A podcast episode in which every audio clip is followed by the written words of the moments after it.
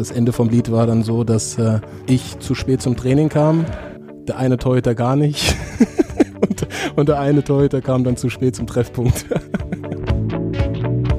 ja, ich habe einfach eine extreme Bindung. Ich habe mir jetzt auch entschlossen, äh, Mitglied hier bei diesem Verein zu sein. Ich frage mich schon die ganze Zeit, warum stehen hier so Schokobons und die gucken mich an.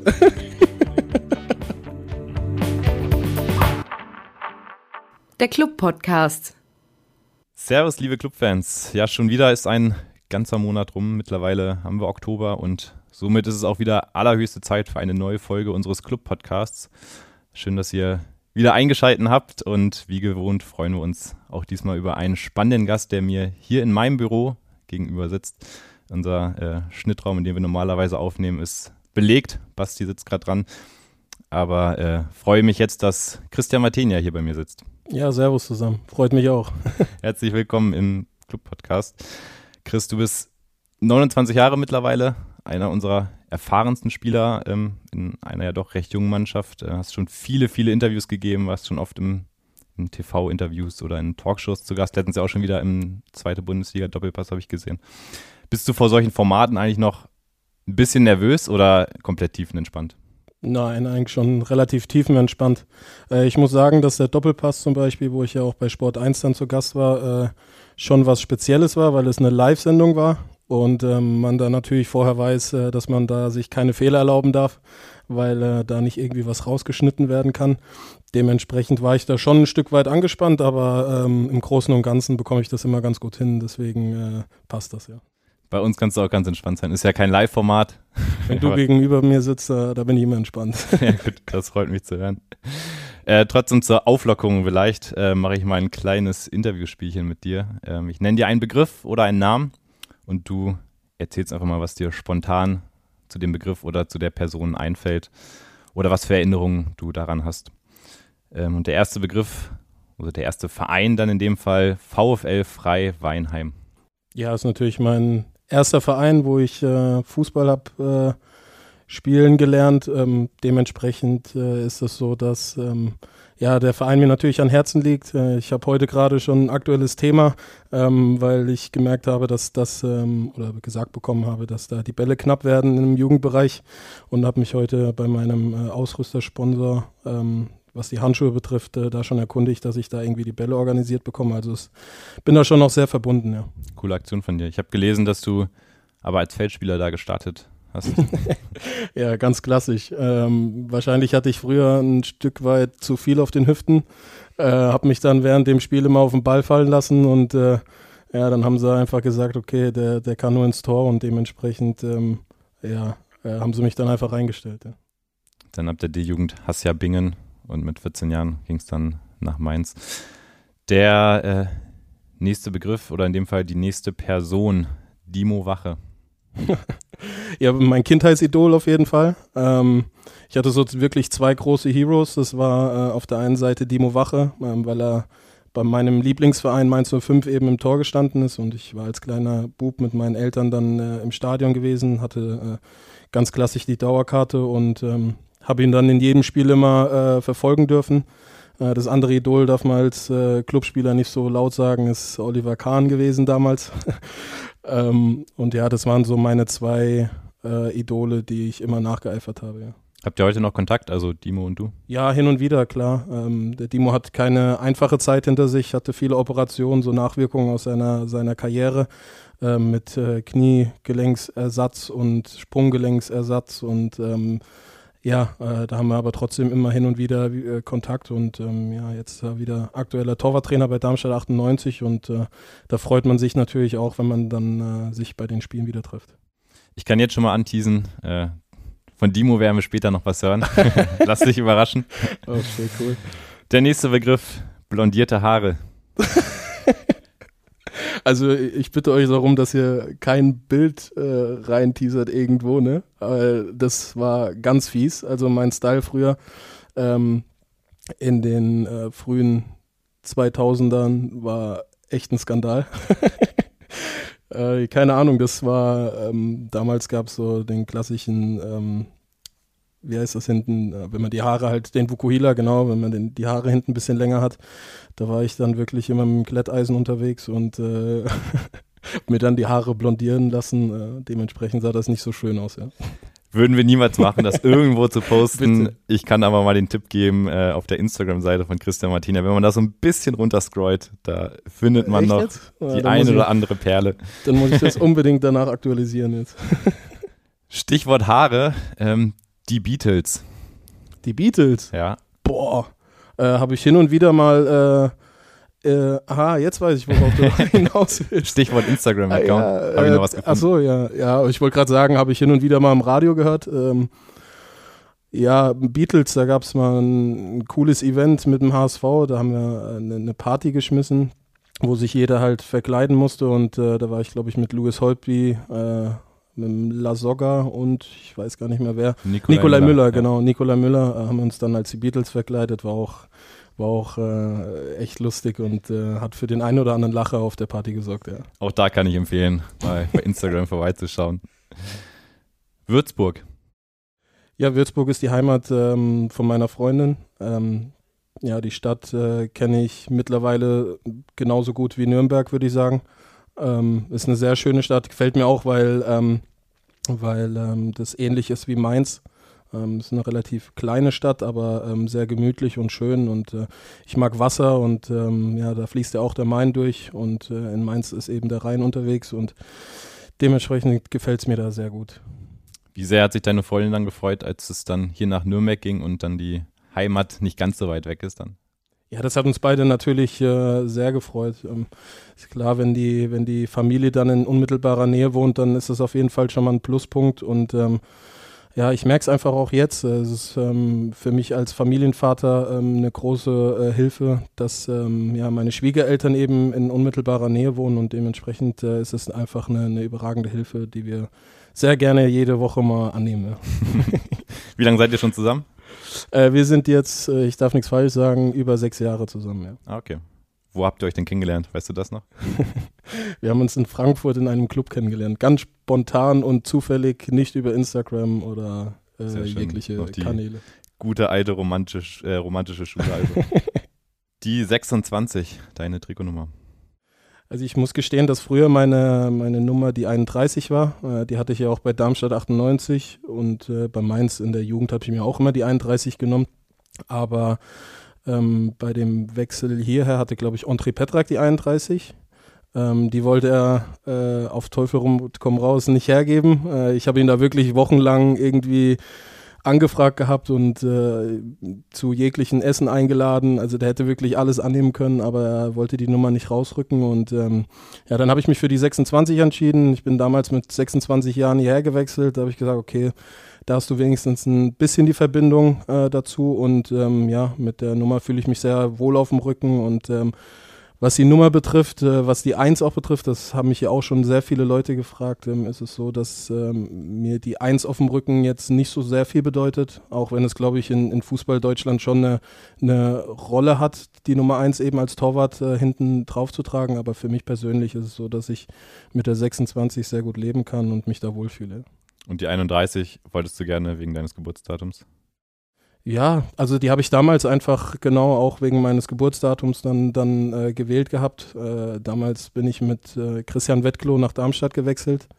Und der hat sich natürlich erstmal die Eins geschnappt. ist, ja, ist ja klar. Und da wollte ich als kleiner Junge äh, nicht aufmucken und ihm da die Eins streitig machen. Ähm, ja, und äh, so kam es halt zu 31 und ja. Der nächste Begriff, Club TV Outtakes. Ich glaube, da kriegt man jedes Jahr immer ein Highlight zu sehen auf YouTube. Wir können ja auch mal ein bisschen, bisschen äh, den, den hauseigenen Kanal ein bisschen pushen. Sehr hier. gut, ja. genau. Jedes also, Jahr gibt es immer traditionell eigentlich die äh, Club TV Outtakes. Und da also ich würde sagen, ich spiele da eine größere Rolle als 80 Prozent der anderen Mitspielern. würde ich unterschreiben, ja. ja, ähm, macht auf jeden Fall sehr viel Spaß, auch mit dir oder mit Basti dann. Ähm, vor der Kamera ein paar Sachen zu drehen, äh, ein paar Outtakes. One-Taker. Ja, Stichwort One-Taker, das wird es bei mir selten, aber ähm, ja, an einem guten Tag äh, schaffe ich das schon mit drei, vier Durchgängen irgendwie. Sehr gut, Chris. Dann war es das bis hierhin mit dem kleinen Interviewspielchen und wir hatten gerade schon mal deine fußballerischen Anfänge angesprochen. Du bist gebürtiger Mainzer. Was war das für ein Gefühl für dich dann als Kind oder als Jugendlicher dann ja, mit dem FSV-Wappen auf der Brust trainieren und spielen zu dürfen? Ja, das war mein, natürlich mein größtes Ziel und mein größter Traum, einfach äh, mit dem 05-Wappen dann wirklich auch äh, Spiele bestreiten zu dürfen. Ein noch größerer Traum war es von mir natürlich, ähm, in der Bundesliga dort auch mein, mein Debüt irgendwann mal zu geben. Ähm, dazu hat es leider nicht gereicht, aber für mich ähm, war es ein unglaublicher Traum, einfach für meinen Verein Fußball spielen zu dürfen. Ähm, Stichwort Enrico Valentini. Ich glaube, ähm, wir haben jetzt auch bei uns einen in der Reihe, äh, der ähm, seinen Traum leben darf und ähm, das sieht man tagtäglich und ja, das ist auf jeden Fall ein richtig geiles Gefühl für seinen Verein aufzulaufen, ja. Du hast es gerade angesprochen, für den Platz im Profitor hat es dann am Ende nicht ganz gereicht. Äh, da gab es dann ein Duell um die Nummer 1 mit Loris Karius. Was für Erinnerungen hast du an diese Zeit, in diesen, in diesen Zweikampf um das Tor in Mainz? Ja, es war eine sau, sehr aufregende, äh, aufregende Zeit. Ähm, das war geprägt von einem, von einem Zweikampf, wo es wirklich immer hin und her ging. Ähm, es war teilweise so, dass ich dann die Nummer 3 war, dann zwei Wochen später war Loris wieder die Nummer 3. Also das wurde da wirklich äh, wöchentlich ähm, beurteilt, die, die Situation. Und ja, am Ende des Tages war dann die Situation so, dass äh, ich glaube, nach dem Augsburg-Spiel damals der Christian Wettklo die Gelb-Rote, glaube ich, bekommen hat und Heinz Müller verletzt war. Oder andersrum, ich weiß es nicht mehr ganz genau, aber ähm, da habe ich mir dann schon so ein Stück weit gedacht, okay, jetzt nächste Woche ist es vielleicht soweit. Du kannst deinen großen Traum verwirklichen, für deinen Verein eben in der Bundesliga aufzulaufen. Und am Ende der Trainingswoche kam dann der Thomas Tuchel zu mir und hat dann äh, mir mitgeteilt, dass er ein Loris spielen lässt. Das war natürlich für mich ein, richtiger äh, Nackenschlag, weil für mich dann dieser, dieser Traum, der so nah war, dann doch wieder so fern war. Und ähm, dementsprechend war das natürlich für mich schon eine sehr schwierige Zeit. Und dann haben wir als ähm, Familie und ähm, ja auch als, als Verein, also ich habe mit, mit den Verantwortlichen dann auch gesprochen und dann haben wir dann, dann beschlossen, dass, dass wir andere Wege gehen. Ja. Der Weg ging dann für dich weiter im Jahr darauf in Darmstadt. Würdest du sagen, dass das ein absoluter Glücksgriff für dich war, die Entscheidung dann zu den Linien zu wechseln? Ja, auf jeden Fall. Also da hat alles, aber auch alles gepasst. Äh, mit dem Wechsel nach Darmstadt war es soweit, also ich habe ja mit Christian Wettlow in Mainz dann auch schon äh, zusammen gespielt gehabt und ähm, dann sind wir beide gleichzeitig, weil die Verbindung natürlich mit Dimo Wache dann da war, sind wir beide gleichzeitig äh, zu Darmstadt 98 gewechselt. Der und, war der äh, Torwarttrainer in Darmstadt. Genau, der war der Torwarttrainer schon und ähm, ja, sind zusammen dorthin gewechselt und äh, am Anfang habe ich mir natürlich ähm, keine, keine Chancen ausgerechnet. Äh, ich habe natürlich gedacht, dass der Christian Wettlow dann, dann die Nummer 1 wird von, vom Saisonstart weg. Aber äh, der Vetti ähm, hat sich dann irgendwie kurzfristig dazu entschlossen, dann seinen Vertrag irgendwie aufzulösen. Ich weiß auch nicht, was da wirklich irgendwie passiert ist, aber ähm, ja, auf, auf dem einen Tag war er dann weg gewesen und ja, äh, auf einmal stand ich dann im Kasten gegen Sandhausen, habe mein Zweitligadebüt gemacht und äh, haben das dann gewonnen gehabt und dann sind wir durch die Liga marschiert und sind am Ende des Tages irgendwie aufgestiegen. Ja, das war unglaublich. Also es hat in diesem Jahr hat wirklich alles gepasst. Ja. Merkt man dir an, dass das äh, noch auf alle Fälle so mit schönen Erinnerungen äh, behaftet ist bei dir. Ähm, ja, gerade der gute Saisonstart. Äh, ich habe mal nachgeschaut, die ersten vier Heimspiele mit dir im Tor alle zu null gewonnen. Ähm, erinnerst du dich vielleicht noch speziell an diese Serie? Ja, also ich habe ja schon ziemlich viele Serien durch, positiv wie negativ, aber ähm, ja, also ich kann mich da noch relativ genau daran erinnern, ähm, wie, wie die Situation damals war, wie wir als Underdog halt in diese Liga reingegangen sind. Also wenn du in Fußball Deutschland herumgefragt hättest, ähm, dann hätte, glaube ich, 90 Prozent gesagt, äh, jeder von, von den bisschen Ahnung haben von Fußball hätten gesagt, okay, äh, Darmstadt wird keine Chance haben, die Liga zu halten. Und ähm, dann haben wir vom Anfang an die, die Liga aufgemischt und überrascht. Und äh, das war auf jeden Fall ein übertrieben geiles Gefühl. Wie war die Stimmung damals speziell bei euch im Torhüter-Team mit Timo dann als Trainer? Ja, Dimo ist auf der einen Seite ein sehr harter Torwarttrainer. Also ich erinnere mich da auch immer an das Trainingslager zurück. Da ist so, dass so am letzten Tag des Trainingslagers, da sind dann die Feldspieler laufen gegangen. Also nicht so ein bisschen joggen, sondern die wurden richtig hart rangenommen. Und ähm, ja, wir Teuter sind dann immer an den Strand gegangen. Und der Dimo hatte dann die Idee, dann wirklich jeden Ball, den ihnen zur Verfügung stand, zu nehmen und uns halt um die Ohren zu hauen. Im Sand. Und du konntest einfach nach einer Dreiviertelstunde konntest du nicht mehr stehen, du bist einfach irgendwie nur umgefallen und ja, ähm, das sind aber so Sachen, die mich auch geprägt haben, wo auch meinen Willen eben ähm, geschult haben und äh, ja, zu Demo ist er auf der einen Seite ist er ein unglaublich harter und ähm, guter Torwarttrainer, aber auf der anderen Seite ist er auch ein wunder, wunderbarer Mensch, ähm, mit dem man viel Spaß haben kann, ähm, außerhalb des Platzes auch. Und ähm, ja, ich habe die Zeit wirklich sehr viel, sehr genossen. Ja. Und genossen hast du die Zeit äh, nicht nur mit Dimo, den wir, wie schon angekündigt, gleich hören werden, aber wir haben äh, noch einen Gruß von einem anderen ehemaligen Mitspieler aus deiner Darmstädter Zeit und den hören wir uns jetzt mal an. Hey Chris, grüß dich. Marius Saus hier. Wir haben eine Saison zusammengespielt, leider nur bei Darmstadt 98 damals. Obwohl wir Konkurrenten waren, haben wir uns gut angefreundet miteinander und es war einfach eine geile Zeit. Ich erinnere mich gerne daran zurück. Nicht nur, weil wir dann sportlich aufgestiegen sind und das die ganze Saison gekrönt haben, sondern auch drumherum war eine ziemlich legendäre Saison. Ich nenne nur zwei Beispiele. Unseren legendären Abend im Star Club oder unser legendärer Abend beim Griechen. Und ja, vor dem Hintergrund, viele Grüße aus Wolfsburg. Bleib so wie du bist. Ciao. Oh nein. Chris, wir wollen Details. Was Details. Für, Uiuiui. Erstmal, äh, wer hat da gerade gesprochen? Erzähl nochmal kurz. Der Marius Saus, ja, der war ähm, damals auch ein Torwartkollege in der Zweitligasaison in Darmstadt und ähm, ja, ist einfach ein überragender Mensch, ähm, der auch ähm, wirklich eine gute Qualität hatte und äh, der uns als Torhüter-Team ähm, ja, auch auf ein anderes Level halt gehoben hat. Und äh, ja, es hat einfach unglaublich viel Spaß gemacht, mit ihm zu trainieren und äh, auch außerhalb des Platzes ein paar Sachen zu unternehmen. Was für legendäre Abende waren das und warum waren die so legendär? Äh, ist das was, also, was du jetzt hier erzählen kannst? Also ich kann, ich kann, also er hat ja dann den, den Star Club in Mainz angesprochen. Es war so, dass wir ähm, immer im Torhüter, im Torhüter-Training haben wir am Ende des Trainings immer so Spiele gemacht, wie Lattenschießen oder keine Ahnung. Ja, und dann, dann war es halt so weit, dass ich halt verloren gehabt habe und ich habe dann die ganze äh, Torhüter-Truppe dann zum Kriechen eingeladen.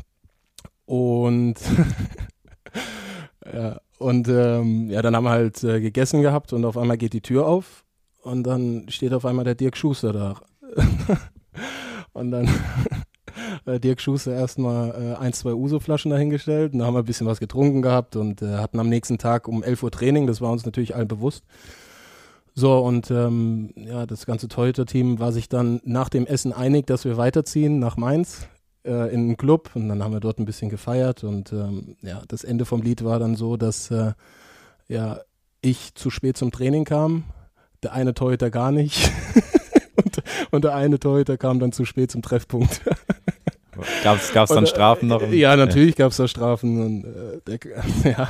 Aber es war auf jeden Fall ein legendärer Abend, den ich auch äh, nicht vergessen werde. Ja. Das war schon, war schon cool.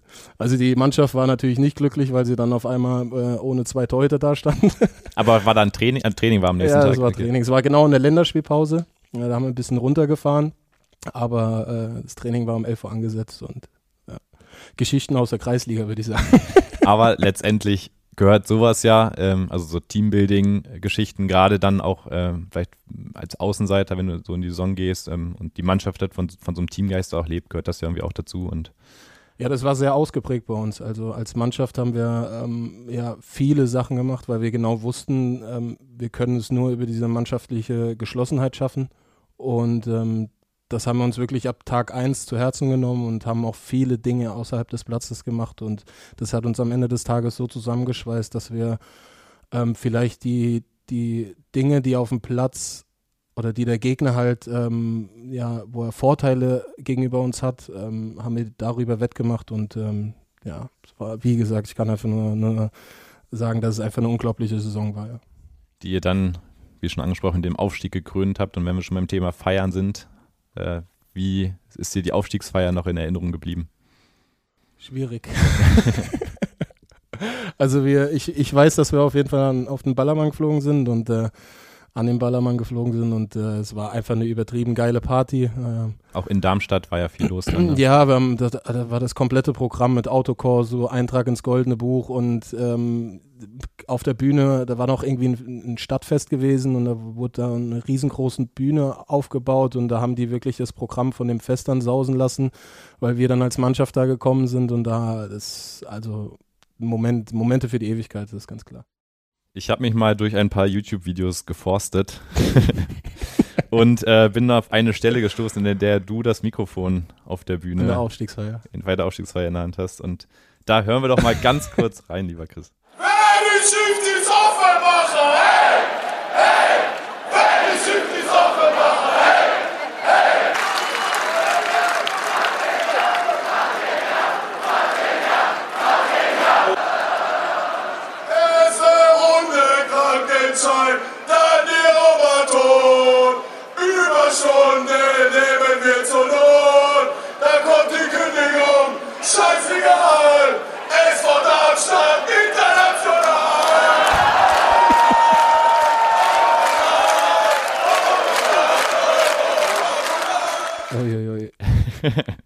Müsstest auch mal ein paar Videos suchen von Frank Steinmetz, unserem Co-Trainer. Da gibt es auch legendäre Videos. War der damals der Co-Trainer bei euch? Ja, genau. Ach, Mit dem Wahnsinn. habe ich das alles durchlebt. Ja. Ja, klang auf alle Fälle, äh, wie du schon beschrieben hast, sensationell.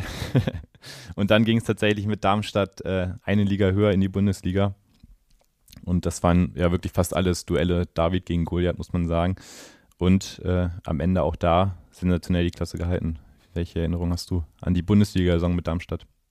Boah, also im Vergleich zur zweiten Liga war es so, dass wir wirklich in die Erstliga aufgestiegen sind und haben jetzt ähm, dann so ein bisschen auch eine andere Taktik gefahren. Die, die Trainer haben dann auch ein bisschen Erfahrung eingekauft mit Coca Rausch, der jetzt auch hier da ist, mit Sandro Wagner, Peter Niemeyer, die haben alle Bundesliga-Erfahrung. Ähm, wir waren alles Spieler nach dem gleichen Prinzip. Äh, wir sind eigentlich überall gescheitert, ähm, haben dann irgendwie nochmal eine Chance vom SV Darmstadt 98 bekommen, um uns nochmal zu zeigen. Und äh, das hat uns als Mannschaft halt zusammengeschweißt. Äh. Aber ähm, ja, diese nötige Erfahrung hat uns auch in der ersten Bundesliga dann weitergeholfen. Klar sind wir in jeden, jedes Spiel äh, als Underdog reingegangen, aber ähm, wir haben die erste Liga so angenommen, wie sie ist. Wir wussten, was wir können. Ähm, das war nicht schön.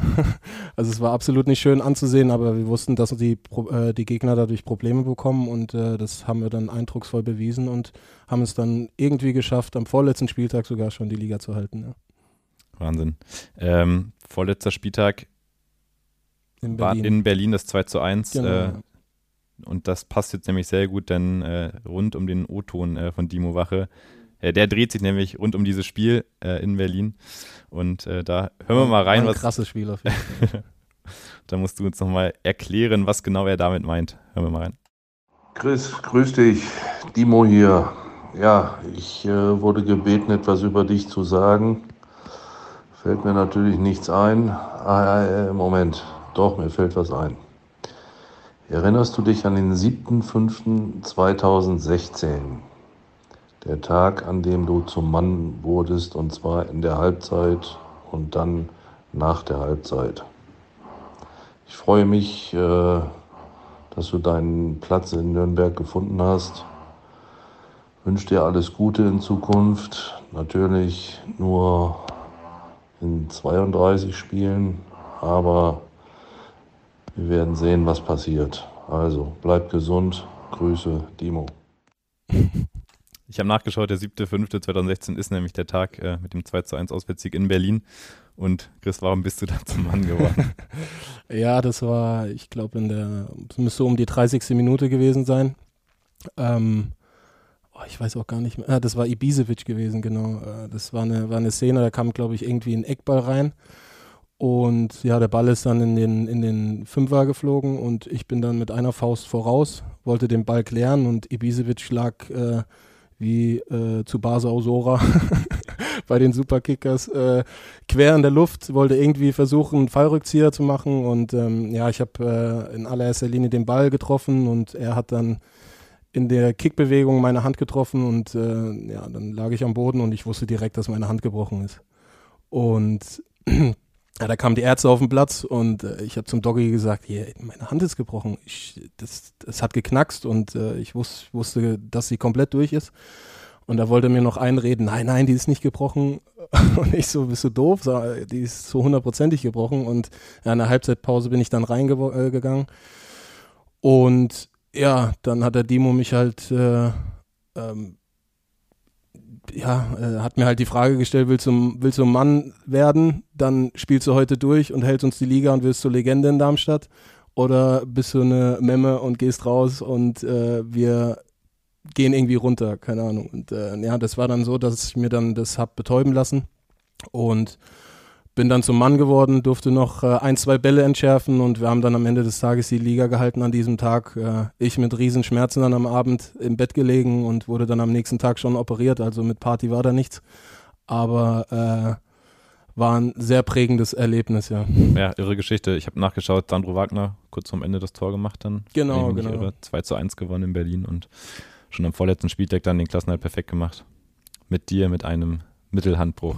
Genau, ja. Nach dem Klassenerhalt hast du dich dann ähm, dazu entschlossen, den nächsten Schritt zu gehen. Äh, was waren dann da deine Beweggründe? Weil, wie du schon gesagt hast, eigentlich war ja in Darmstadt bis dahin alles perfekt. Ja, äh, es war so, dass ich mir halt die Frage gestellt habe, okay, du bist jetzt aus der zweiten Liga sensationell aufgestiegen in die erste Liga, du hast es irgendwie geschafft, in dieser ersten Liga zu bleiben und schaffst du das nochmal? Und ähm, diese Frage habe ich mir gestellt und ich habe mir gedacht, okay, ich glaube, dass, dass du hier nicht mehr ähm, bewirken kannst als das, was wir jetzt geschafft haben. Und ähm, gleichzeitig kamen halt ähm, ja ein paar Anfragen auch aus der Bundesliga und ähm, gerade auch dann vom HSV, äh, was mich sehr gereizt hat. Und ähm, ja, dann habe ich mich am Ende des Tages dazu entschlossen, halt von meiner Ausstiegsklausel Gebrauch zu machen und habe dann am Ende des Tages äh, dem Dirk Schuster und Dimo dann Bescheid gesagt, dass ich zum HSV wechsle. Ja. Wie haben die reagiert? Ähm, nicht, äh, nicht schön, ja. Also es war natürlich ein Gespräch, wo, wo sehr unangenehm ist, ähm, weil du natürlich viel miteinander erlebt hast, viele ähm, Dinge durchlebt hast und natürlich war das dann am Ende des Tages auch für mich kein, kein schönes Gespräch, aber ähm, ja, am Ende des Tages bist du, bist du dann auch für dich selbst verantwortlich und ich wollte auch das Gespräch mit dem Verein suchen, mit den Verantwortlichen und nicht das irgendwie über den Berater machen. Ähm, und das war mir auf jeden Fall wichtig, das über die persönliche Schiene zu machen. Ja. Man muss ja auch irgendwie sagen, du warst damals dann 24, hast ja gerade aufgezählt, was du davor geschafft hast mit Darmstadt. Irgendwie war das ja auch der, also der logische nächste Karriereschritt. Muss man ja, braucht man nicht drum herum reden, der HSV eher ein riesengroßer Verein und äh, in dem Sinne ja auch irgendwie nachvollziehbar. Du bist ja sicherlich trotzdem ja, oder nicht trotzdem, du bist ja mit, mit Erwartung dann nach Hamburg gegangen.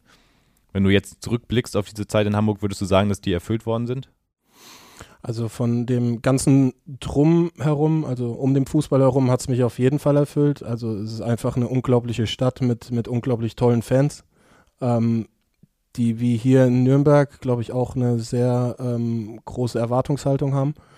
Aber ähm, ja, vom Drumherum fand ich es einfach überragend, aber ähm, was das Sportliche anging, hat es mich natürlich gar nicht erfüllt. Äh, ich wusste natürlich, dass ich mit René Adler in der ersten Saison einen starken äh, Konkurrenten, Konkurrenten habe und ähm, wusste aber auch gleichzeitig, dass er sehr verletzungsanfällig ähm, war und dass ich auf jeden Fall meine Chance bekomme. Ähm, und das, ja, war auf jeden Fall eine sehr schwierige Zeit, sagen wir mal so. Also meine Erwartung hat es nicht erfüllt, das ist ja ganz klar. Ja, verstehe ich. Du hast äh dann mit dem HSV im ersten Jahr habt ihr noch den Klassenhalt geschafft. Äh, mit einem Last-Minute-Tor von, von Luca Waldschmidt in der 88. Minute 2 zu 1 gegen Wolfsburg. Und äh, Luca hat uns was erzählt, was Aha. dann danach passiert ist.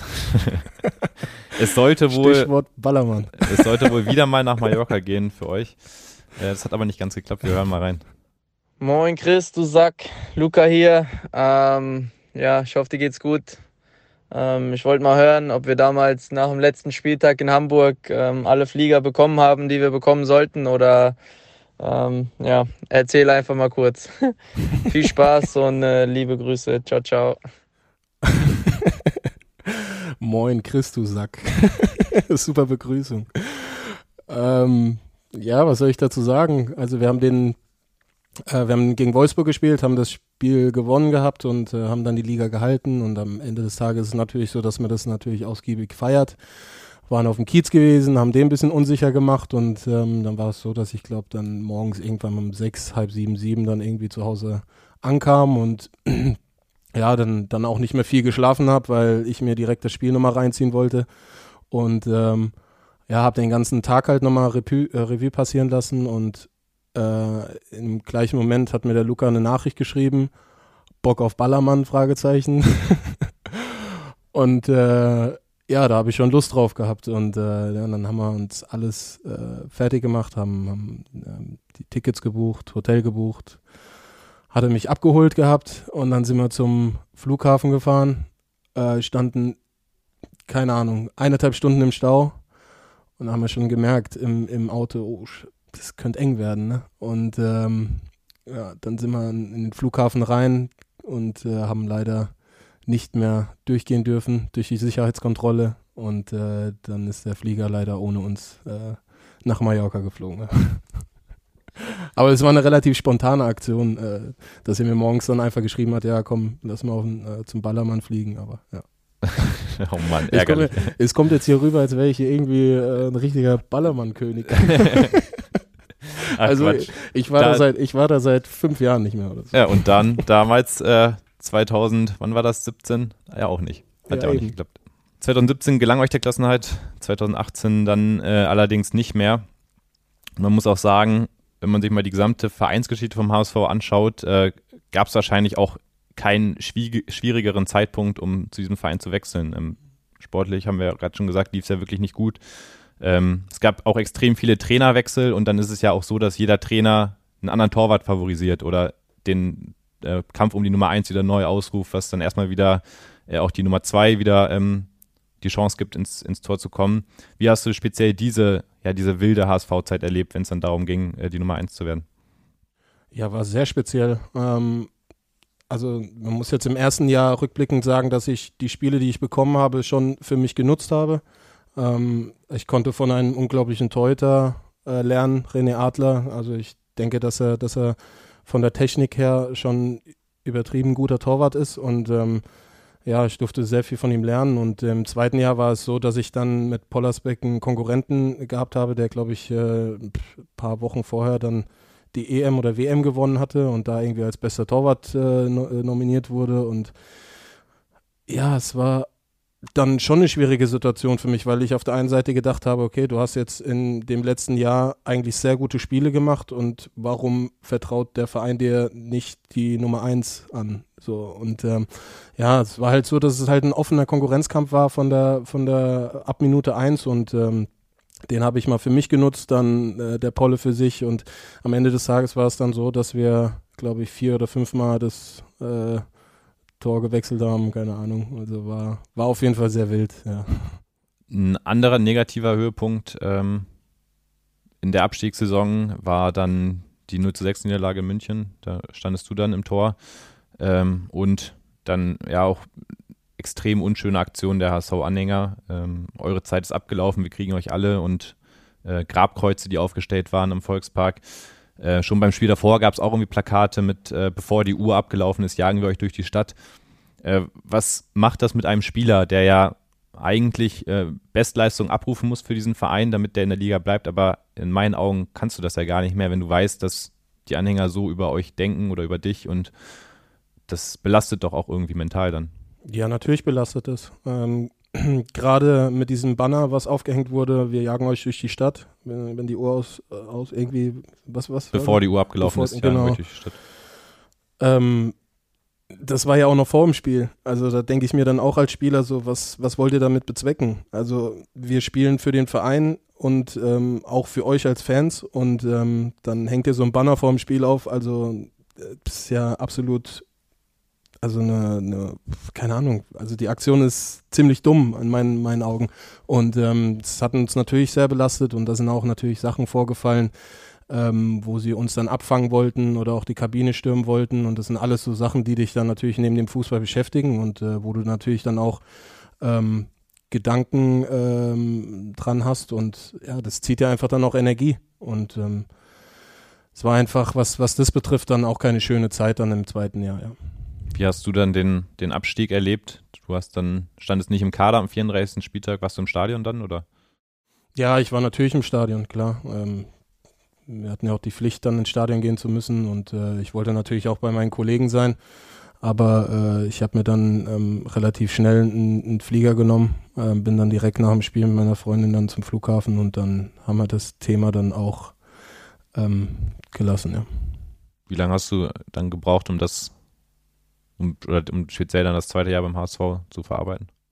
Ja, es hat schon, schon ein Stück weit gebraucht. Äh, Ich war danach natürlich dann auch im Urlaub gewesen und äh, natürlich hat dich das immer wieder beschäftigt und ähm, du hinterfragst dich dann als Profisportler natürlich dann auch, was hättest du äh, besser machen können, um, um das Ganze auch ein Stück weit dann positiver zu beeinflussen. Aber am Ende des Tages habe ich mich dann, dann reflektiert und war dann, was meine Leistung auf dem Platz angeht, natürlich nicht zufrieden, aber mit dem Drumherum, was ich, was ich für die Mannschaft getan habe, was ich, was, wie ich mich dann auch im Speziellen dann verhalten habe. Ich denke, es ist ja auch nicht selbstverständlich, wenn du, wenn du ähm, drei, drei, viermal das, das Tor wechselst, dass du, oder den Torwart wechselst, dass du dann trotzdem demütig bleibst, weiterarbeitest und dann ähm, trotzdem für die Mannschaft da bist. Und äh, diese ganzen Sachen habe ich eben erfüllt und das ist mir auch sehr wichtig gewesen, dass ich trotzdem mit mir selber im Reinen bin. Und das war ich dann am Ende des Tages, aber trotzdem war ich dann komplett mit der ganzen Situation dann sehr unzufrieden und das hat mich dann auch ein Stück weit, keine Ahnung, zwei, drei Wochen gewurmt.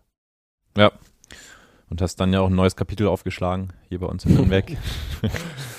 ähm, wie kam das zustande? Wie äh, kam der erste FC Nürnberg dann auf dich zu, auf den Berater oder wie, wie lief das damals? Ja, auf einem ganz klassischen Weg. Ähm, es war so, dass, dass ich ähm, eigentlich bei einem anderen Verein schon am Samstag, glaube ich, äh, eine Vertragsunterzeichnung gehabt hätte. Also da war schon alles ausgehandelt. Und, willst du verraten, welcher das war? ähm, nee. Äh, ja, das ist auf jeden Fall ein sehr interessanter Verein gewesen, der jetzt in der Bundesliga spielt. So viel kann man sagen. Ähm, und äh, ja, da war schon alles äh, fix und am Donnerstag hat dann der Michi Kölner dann bei meinem Berater angerufen und dann hat ähm, der, der Tobi mich dann nochmal angerufen, also mein Berater, und hat dann gemeint, ja, wir haben da was aus Nürnberg, die wollen dich unbedingt und ähm, wir können uns das ja mal anhören. Dann sind wir natürlich direkt hierher nach Nürnberg gefahren und äh, haben uns das angehört und dann hat mich der Michi Kölner mit seinem super oberpfälzischen Dialekt überzeugt und ja, dann habe ich gesagt, okay, das machen wir, da habe ich Bock drauf und ähm, ja, es hält jetzt. Haben wir es Michi Kölners Dialekt zu verdanken, dass du jetzt mir hier gegenüber sitzt. Es hat auch nicht allzu lange gedauert, bis du dann äh, auch hier Stammkeeper wurdest ähm, und ist ja auch nach wie vor bist. Äh, trotzdem muss man sagen, lief ja auch dann speziell die erste Saison hier bei uns nicht so, wie man sich das wahrscheinlich wünscht, wenn man zu einem neuen Verein kommt. Äh, du bist dann zum zweiten Mal in Folge äh, abgestiegen mit einem Verein. Äh, was hast du dir dann damals gedacht, im Mai 2019, dann als, als es dann zum zweiten Mal passiert ist? Es war natürlich auch ein brutal bitterer Tag für mich nach dem Spiel gegen Gladbach, als es äh, wirklich dann noch besiegelt war, dass wir absteigen aus der Bundesliga. Aber im Gegensatz zu Hamburg habe ich nicht die Stadt verlassen, sondern ähm, oder habe geschaut, dass ich so schnell wie möglich die Stadt verlasse, weil ich dann irgendwie Angst haben muss, sondern äh, für mich war es einfach ein geiles Gefühl, dann auch im Stadion zu stehen und wenn man einfach gesehen hat, wie die, wie die Leute einfach mit dem Abstieg umgegangen sind, das hat mir auf jeden Fall sehr imponiert und äh, das hat mich auch stolz gemacht, diesen, diesen Verein eben zu repräsentieren und auch äh, das Trikot tragen zu dürfen. Und ähm, das war halt auch so der ausschlaggebende Punkt, wo ich gesagt habe, okay, du willst ja einfach längerfristig bleiben, weil es sich in diesem Jahr so viel ähm, oder von mir, von meiner Seite aus, ich mich so gebunden habe an diesem Verein, dass ich mich halt dazu gezwungen gehabt, gefühlt gehabt habe, äh, den, den, meinen Vertrag dann weiter zu verlängern. Also Ja. das Ganze drumherum hat auf jeden Fall da schon seinen Teil dazu beigetragen. Auch das Jahr darauf lief ja wieder nicht so. Es war für dich, jetzt muss man ja eigentlich sagen, 2016, 17 mit Hamburg am letzten Spieltag gerettet, 2017, 18 mit dem HSV abgestiegen, 18, 19 mit dem Club abgestiegen und dann ja nervlich nochmal einen draufgesetzt mit diesem Herzschlag-Krimi äh, in der Relegation. Das waren ja, muss man einfach so sagen, so vier Jahre mentaler Dauerstress für dich. Hattest du trotzdem das Gefühl, dass du den Job als Fußballer oder als Torwart noch ein Stück weit genießen konntest? Oder gab es eher Momente, wo du dir gedacht hast, oh, wann, wann hört das jetzt endlich auf? Wann, wann kommen auch mal wieder vielleicht so Zeiten wie in Darmstadt? Wie sah das da in dir aus? Es ist natürlich so, dass du den einen oder anderen Tag dann auf den Trainingsplatz gehst und ähm, das Trainieren fällt dir dann nicht so einfach wie äh, in guten Zeiten oder in Zeiten, wo du halt viel punktest. Ähm, Aber man muss sich halt immer vor Augen halten, dass du halt einer der wenigen bist, die diesen Job halt ausüben dürfen. Und äh, ich denke, dass da draußen ganz viele talentierte Jungs rumlaufen, die deinen Job gerne ähm, haben würden. Und dementsprechend, das, das muss man sich einfach jeden Tag vor Augen halten. Und ähm, das, das sage ich auch eigentlich immer den, den Jüngeren, dass, dass man sich glücklich schätzen darf, ähm, so einen Beruf eben ausüben zu dürfen. Und ähm, deswegen gebe ich da immer jeden Tag Gas. Das ist auf jeden Fall eine Motivation für mich. Genau, du sagst, es ist der Traum von vielen, auch für, für solch große Traditionsvereine zu spielen wie den HSV oder den 1. FC Nürnberg. Auf der anderen Seite ist ja aber auch die Verantwortung dementsprechend brutal groß, weil es gibt ja so viele Menschen, die an diesem Verein hängen. Ähm, ist der Druck denn überhaupt für einen Menschen äh, aushaltbar da in solchen krassen Phasen? Also Stichwort Relegation Ingolstadt oder mit dem HSV, wenn es dann darum geht, dass der Club halt zum ersten Mal absteigen könnte in die zweite Liga. Also Druck gehört ja zu unserem Job dazu und ähm, ich denke, du bekommst ja schon einiges ähm, mit in deiner Karriere und gerade die HSV-Zeit hat mich sehr geprägt und ähm, ich wusste, was es eben nicht braucht, um sowas halt nochmal zu wiederholen. Und deswegen, das war auch mein erster Input, so glaube ich, als ich hier nach Nürnberg gewechselt bin, habe ich schon drauf geguckt, dass wir als Mannschaft schon eine, eine sehr geschlossene Mannschaft sind, dass wir auch viele Sachen machen und ähm, gucken, dass wir mit uns in Reihen sind. Und ähm, ja, ähm, Druck gehört einfach dazu, aber klar, die, die Relegation, das war natürlich sowas, sowas hat und äh, wird auch niemand mehr hoffentlich, also dreimal Klopf, wird auch hoffentlich niemand mehr äh, von uns miterleben, aber das ist auch sowas, da, da kann jeder was Positives rausziehen. Klar war das am Ende des Tages dann ein, ein Spiel, wo, wo nicht schön war. Ähm, ich denke, das hat man auch äh, an meinen an meinen Bildern dann am Ende des Tages dann gesehen, äh, dass ich da auch ziemlich fertig war und äh, ja, aber das, das prägt auch einen und äh, jeder kann da was Positives rausziehen, ähm, dass sowas eben nicht mehr wieder passiert. Du bist jetzt seit über drei Jahren hier in Nürnberg und äh, hast tatsächlich für keinen anderen Verein zuvor so viele Pflichtspiele bestritten wie für uns. Ist dir der Club schon ans Herz gewachsen? Der ist mir sehr ans Herz gewachsen. Also ähm, als ich damals meinen Vertrag unterzeichnet habe, ähm, war es schon so, dass ich eine, eine extrem starke Bindung zu diesem Verein hatte. Ähm, durch meine Freundin, die aus Würzburg kommt, äh, ist es so, in Würzburg gibt es ja eigentlich nur Clubfans. da ist der Nachbar Clubfan und ähm, da merkt man einfach, was für eine Wucht dieser Verein hat und ähm, ja, ich habe einfach eine extreme Bindung. Ich habe mir jetzt auch entschlossen, äh, Mitglied hier bei diesem Verein zu sein. Da habe ich jetzt äh, letzte Woche mein Willkommensgeschenk bekommen mit, mit allen Autogrammkarten mit den Torhütern von oder von den Torhütern, mit denen ich mal äh, hier zusammen gespielt habe. Und ja, ich, also ich fühle mich einfach pudelwohl. Ähm, dieser Verein ähm, gehört auch woanders hin, aber ähm, ich finde, dass wir auf einem guten Weg sind, das merkt man und äh, ja, ist einfach ein übertrieben geiler Verein und das ist einfach super hier. Sehr schön. Äh, jetzt bist du, haben wir schon angesprochen, äh, unangefochtener Stammtorwart, äh, zeigst aktuell auch wirklich konstant gute Leistungen. Wir stellen die beste Abwehr der Liga. Kann man sagen, dass es für dich persönlich ähm, ja eigentlich so gut läuft wie seit vielen Jahren nicht mehr? Knüpft das vielleicht auch so fast schon ein bisschen an diese Darmstädter Zeit an, so emotional? Ähm, ich würde sagen, dass wir uns als Mannschaft sehr gut anstellen. Ähm, Im Defensivverbund ist es so, dass wir ähm, schon sehr gestärkt wirken und auch in unseren Abläufen sehr gut sind. Und dann ist es auch klar, dass, dass ich als Torwart davon profitiere. Äh, ich, wir haben jetzt auch ein paar Jahre hinter uns, wo wir in der Defensive schon unsere Probleme hatten. Und äh, wir wussten jetzt auch in der, in der Vorbereitung, dass wir natürlich da auch ein Stück weit drauf, äh, eine Schippe draufpacken müssen und das haben wir jetzt gemacht und da profitiere ich davon, das ist ganz klar. Ähm, aber äh, für mich ist der, der Weg noch lang und äh, ich will auch trotzdem noch bessere ähm, ähm, Leistungen bringen, gerade jetzt auch das äh, Spiel mit dem Ball, also am Fuß, da, da sehe ich auf jeden Fall schon Nachholbedarf und äh, ja, ich bin auf jeden Fall noch nicht fertig, also ich will da trotzdem noch eine Schippe drauflegen. Ja. Speziell im Max-Morlock-Stadion läuft es auch gut. Äh, wie groß ist jetzt aktuell immer die Vorfreude auf Heimspielen. Wir haben erst ein Gegentor übrigens kassiert in den fünf Heimspielen, also viermal zu null tatsächlich. Und das auch noch gepaart mit der Rückkehr der Fans, die äh, immer momentan für echt gute Stimmung sorgen im Stadion.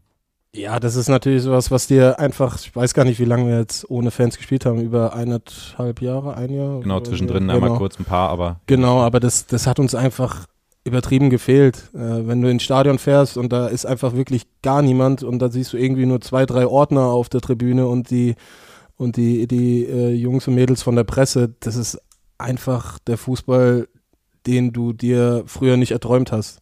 Also als kleines Kind ist es so, du, du träumst von, vom Fußballprofi und dann ja, fährst ins Stadion, dann jubeln dir 50.000 zu, gewinnst das Spiel, ich als Torwart zu null, das ist so die Idealvorstellung. Und äh, während Corona war es halt so, du bist ins Stadion gefahren, hast versucht, irgendwie deine, ähm, deine Motivation irgendwie künstlich aufzubauschen.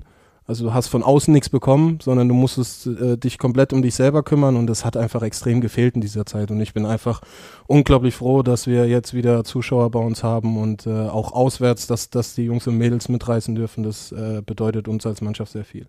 Chris, äh, andere Frage. Du hast vorhin schon einmal gesagt, dass Oliver Kahn dein äh, Vorbild als Kind war. Weißt du zufällig, wie viele zu Null Spiele Oliver Kahn hatte in seiner ganzen Karriere? Keine Ahnung. Ich, Oder anders Oder- gefragt, oder- weißt du, wieso ich dich das frage?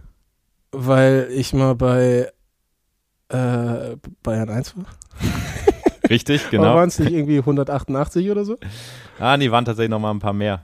Ähm, Oder ich habe 188 getippt oder so. das kann ne? sein. Äh, auf alle Fälle hat uns Markus Fahn auch ein paar Grüße dagelassen. Bayern 1 Moderator, die wir uns jetzt mal anhören. Übrigens großer Clubfan. Servus Christian, hier ist Clubmitglied 25411, dein Morgenmoderator Markus Fahn von Bayern 1. Der Christian war vor einiger Zeit mal Überraschungskandidat bei meiner Schätzfrage, die es immer um kurz vor neun im Radio gibt. Und die Frage damals war, wie viele zu Null Spiele hat Oliver Kahn in seiner Karriere geschafft? Und ich glaube, Christian hat einigermaßen daneben geschätzt. Und ich weiß aber noch, dass ich ihn im Laufe des Gesprächs gefragt habe, ob er selber denn auch weiß, wie viele zu Null Spiele er im Laufe seiner Karriere geschafft hat. Und da meinte er damals, nee, das äh, bespricht man dann vielleicht mal nach der Karriere bei einem Bier. Nichtsdestotrotz, damit du nicht aus der Übung kommst, mein Lieber, gibt's jetzt Fahns finale Frage hier im Podcast für dich. Und die lautet diesmal, wie viele zu Null Spiele hast du denn bisher in allen Pflichtspielen, die du gemacht hast, geschafft? Los geht's. Eieiei. Was schätzt du, Chris? Pflichtspiele auf alle Fälle äh, im Profifußball. Mhm. Mit DFB-Pokal. Mit DFB-Pokal, mit Relegation. Eieiei. Also ich habe in meiner ersten Saison die, den Weiße Weste Award bekommen, das waren 17. So. Das das sind, nicht, sind nicht so viele. Aber schon noch deutlich mehr als 17. ja, ja, das ist klar. Ich würde sagen, so 43, Noch ein Tick mehr? 45, Es sind 59 zu 0 Spiele. 59. Ja. Okay. Ja, doch nicht schlecht. Hast du demnächst 60, machst du die 60 Oh. Jubiläum. Ja. Viele, äh, vielen Dank auf alle Fälle an, an Markus Fahn Ja, für super. die finale Frage und die lieben Grüße. Grüße ist eine zurück. absolute Legende, ne? und Clubmitglied, wie wir gerade gehört genau. haben, wie du jetzt. Äh, Chris, ich möchte mit dir aber nicht nur über den Fußball reden, was wir jetzt schon sehr lang gemacht haben, sondern auch über ein anderes schönes Thema. Du bist vor zwei Jahren erstmals Papa geworden und da lächelst du sofort.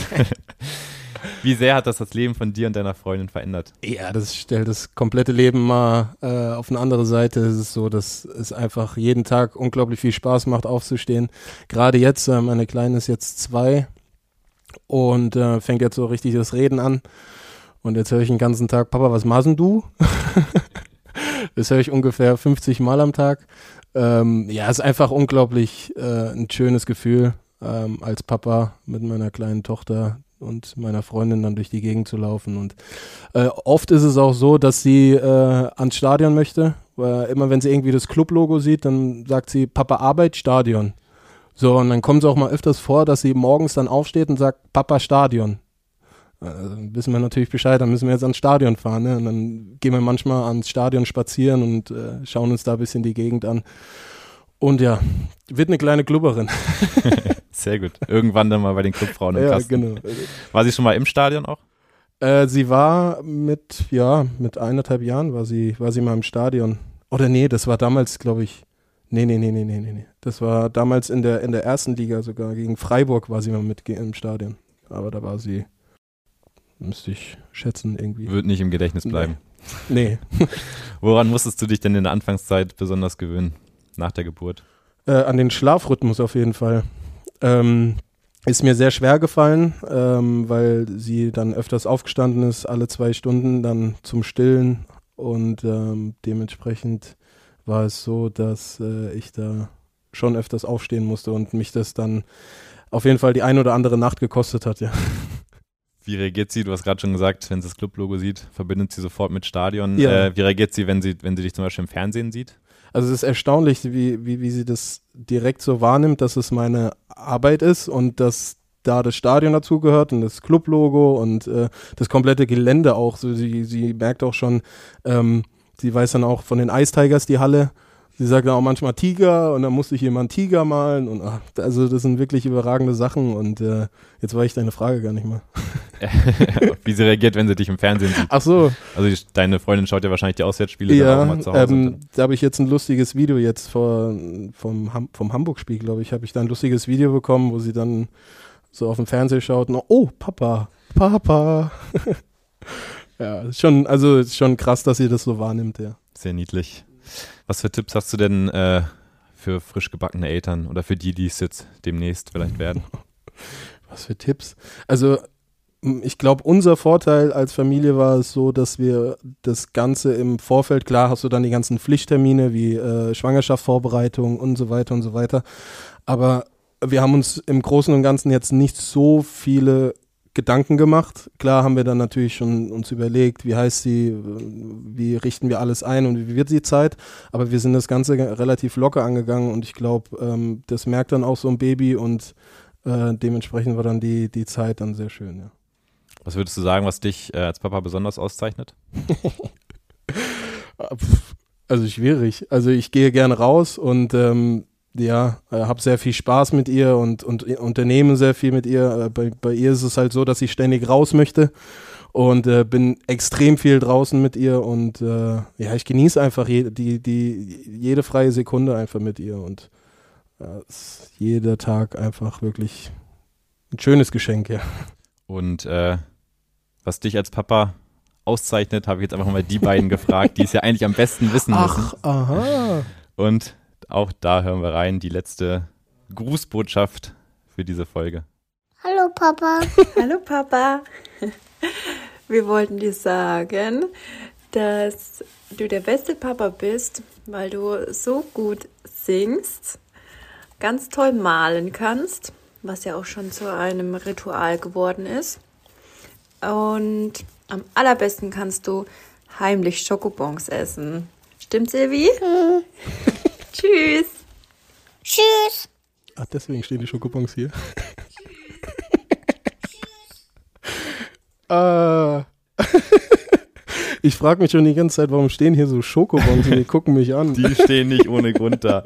Weil du immer so viele Schokobons stehst, kannst du die da deiner Kleinen dann nach der Folge mitbringen. ja. Du singst so gut. Welche, Ja, das welche wissen- Lieder denn? ja, ich bin eher der klassische, so Ave Maria oder so.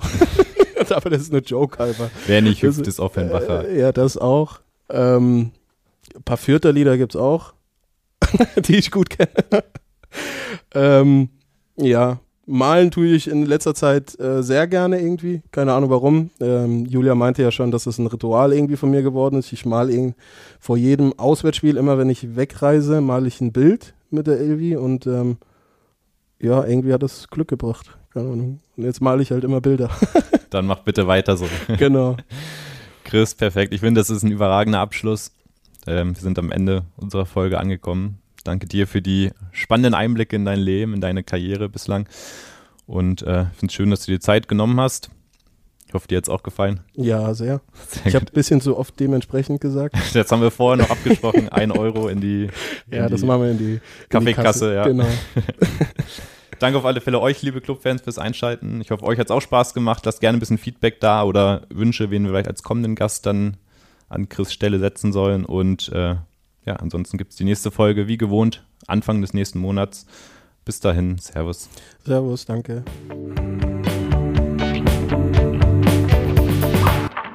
Der Club Podcast.